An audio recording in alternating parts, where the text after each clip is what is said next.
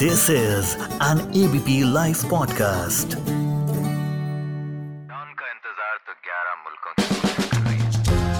बॉलीवुड किससे?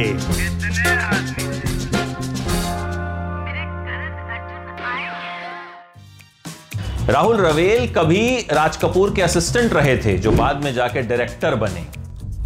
राज कपूर ने एक सीन में यह तक पकड़ लिया कि इसमें 8 नहीं 7 ही कैमरे हैं और इसीलिए उन्हें बॉलीवुड का शोमैन कहा जाता था।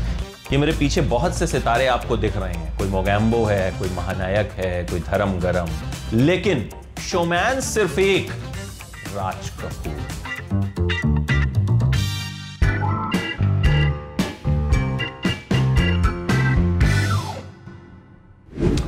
आपको पता है जब किसी होटल में जाते थे ना तो मेन्यू नहीं मंगवाते थे, बोलते थे जो भी डिशेस हैं सब एक एक ले आओ, फिर जो अच्छी होंगी उन्हें रिपीट किया जाएगा। सबसे पहले मंगवाते थे प्याज और चटनी। प्याज और चटनी खा के बता दिया करते थे कि इस रेस्टोरेंट का खाना अच्छा होगा या नहीं होगा। पृथ्वीराज कपूर के बेटे पृथ्वीराज कपूर बॉलीवुड में अपनी जगह बना चुके थे, लेकिन राज कपूर के लिए कहानी आसान नहीं थी। आसान इसलिए नहीं थी क्योंकि बड़े बाप की बिगड़ी औलाद माने जाते थे। संगत कहते हैं खराब हो गई थी।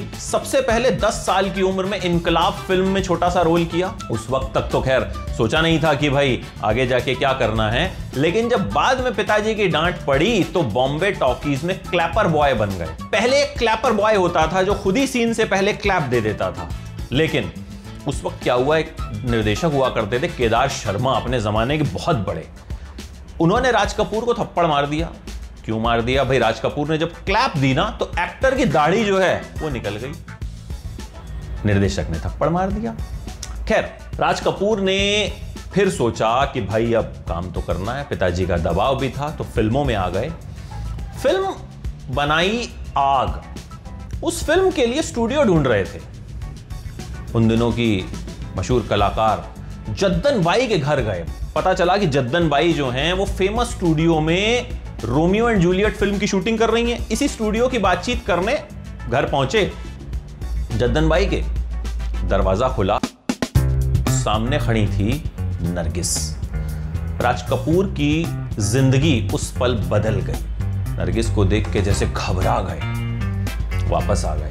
बाद में नरगिस ने अपनी एक दोस्त से कहा कि एक नीली आंखों वाला मोटा सा पिंकी घर आया था। उसके बाद राज कपूर जब लौटे तो अपनी फिल्म के राइटर से कहा कि इस फिल्म के कैरेक्टर्स में एक नाम और जोड़ दो, नरगिस। फिल्म की स्क्रिप्ट पूरी हो चुकी थी, लेकिन राज कपूर का दिल नरगिस पे आ गया था। नरगिस फिल्म की हीरोइन बनी। फिल्म ज्यादा कामयाब नहीं हुई, लेकिन ये रिश्ता आगे बढ़ा। उस वक्त तक राज कपूर की शादी हो चुकी थी। शादीशुदा राज कपूर का दिल नरगिस पे आ गया था।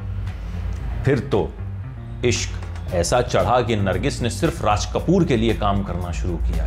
जब राज कपूर के आरके बैनर में पैसों की दिक्कत हुई तो कहते हैं नरगिस ने अपनी चूड़ियां तक बेच दी थी। नरगिस राज कपूर के इश्क में इस कदर गिरफ्तार हो गई कि उस वक्त बड़े राजनेता मोरारजी देसाई के पास, कहते हैं, ये तक पूछने चली गई थी कि क्या कोई तरीका है कि शादीशुदा आदमी से दोबारा शादी की जा सके, लेकिन इसका कोई तरीका था नहीं। धीरे धीरे नरगिस ने बाहर की फिल्में करना बंद कर दिया और राज कपूर पे ही डिपेंड हो गई। राज कपूर का कद बढ़ना शुरू हुआ।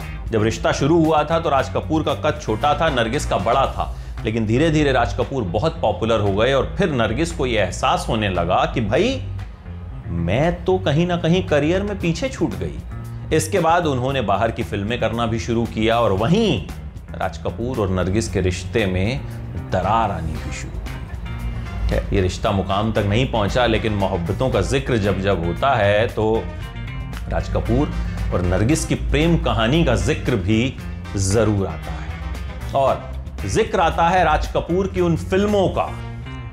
राज कपूर आज भले हमारे बीच नहीं है, लेकिन राज कपूर जो फिल्में बना के गए, जो विजन था उनका, वो आज भी जिंदा है और वो फिल्में बताती हैं कि राज कपूर क्यों बॉलीवुड के शोमैन थे।